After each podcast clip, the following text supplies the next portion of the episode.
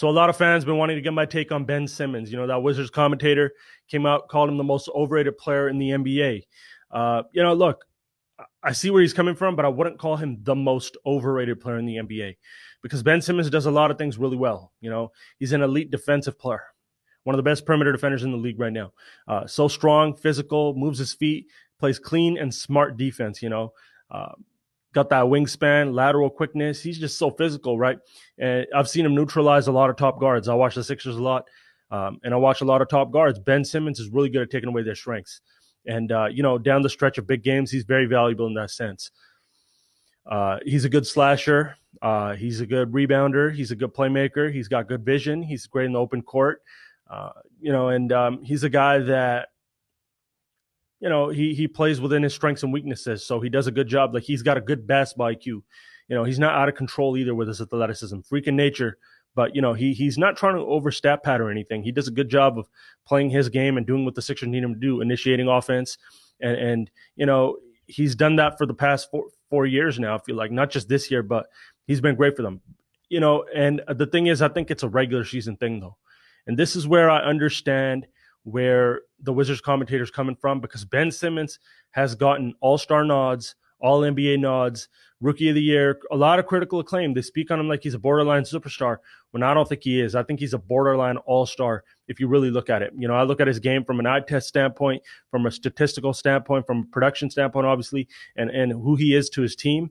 It's like there's just so many guys in the league that I got to take over him simply because they have a complete game, offensively speaking, which is the most important thing in basketball. And they can go get me a bucket, which is all I always speak on Hoopers. I don't think Ben Simmons is on the level of a Jayson Tatum, of a Brandon Ingram, of a Jaylen Brown, of a Bradley Beal, of a Zach LaVine, of uh, you know, so many guys, Devin Booker, so many guys that are borderline all stars at times. It feels like, you know, Ben gets the nod right away, and and you know, it's like, look, you know, you got this idea now. People got bored of pure scoring. People got bored of, and they just want to be innovative, right? It's like they're intimidated by the score and the purist and the artist and the creator, you know, and the guy that has natural hooping instincts. They write him off as selfish the first moment they get. They write him off as, oh, he's a defensive liability even the first moment he, they, the first chance they get. No, motherfucker, those are the best players in the history of the game. That's what this game has always been about: getting a bucket. You know, so when you got this all around thing and this impact thing, yeah, it matters and it's a thing, but let's not over, you know, glorify it because at the end of the day, you pass the ball with the intent to get a bucket. You know, you rebound the ball with the, you know, intent to go get a bucket on the other end. You know, you chase down an offensive board to get a bucket. You, everything you do when you defend, the goal is to go get a bucket, right? And then there's the guys in this game that can just go get you a bucket in the half court. And when I look at Ben Simmons, he ain't that. He ain't a hooper like that. You know, he's a guy that has offensive limitations and it's not just, you know, it's not just a flaw for him. It fucks up the Sixers' whole offense. And we've seen it time and time again. At the end of games, Ben Simmons, not that he can't even shoot, it's the fact that he's scared to look at the hoop.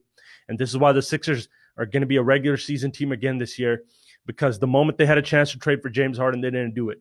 And they didn't make that push for that wing scorer, the most important player in today's game, the guy that could go cook and create and get 25 and 30, you know? And you got to do one or two things. Either you move Ben Simmons to the four and have him be a superstar version of Draymond, or you got to trade him for an actual wing scorer, you know, and a threat because he's scared to look at the hoop.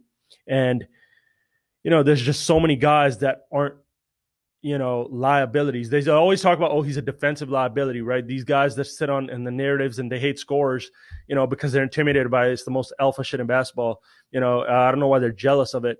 And it's like they try to justify everything like scoring is not the most important when it's by far it's everything. You know, why don't we ever talk about an offensive liability? Why, why don't I ever hear anyone say, yo, that's an offensive liability? Ben Simmons resorts to setting screens and being a decoy in the clutch. Teams sag on him, drop on him every single time in the clutch. And guess who it fucks over? It fucks over the best big man in the game. Joel Embiid has major spacing issues because teams ain't got to play Ben Simmons close, knowing that this guy's scared to shoot. Now you drop. Now you, it's not just the main defender. It's not just the primary defender. Help side can play a little bit different. Now Joel Embiid can't get certain looks and can't get in certain spots. You know he has to adjust a little bit. He has to fight a little bit, and that all comes down to Ben Simmons. This is why the Sixers either you switch his position and stop trying to be innovative by having this, you know, big point forward thing going. It's not, it's nothing, right? It's a dud. It's not going to lead to shit. right? it's just what it is. Ben Simmons should not be a perimeter player. Because then if you're looking at this, I got to look at DeJounte Murray. And this is where I could see where that commentator is coming from.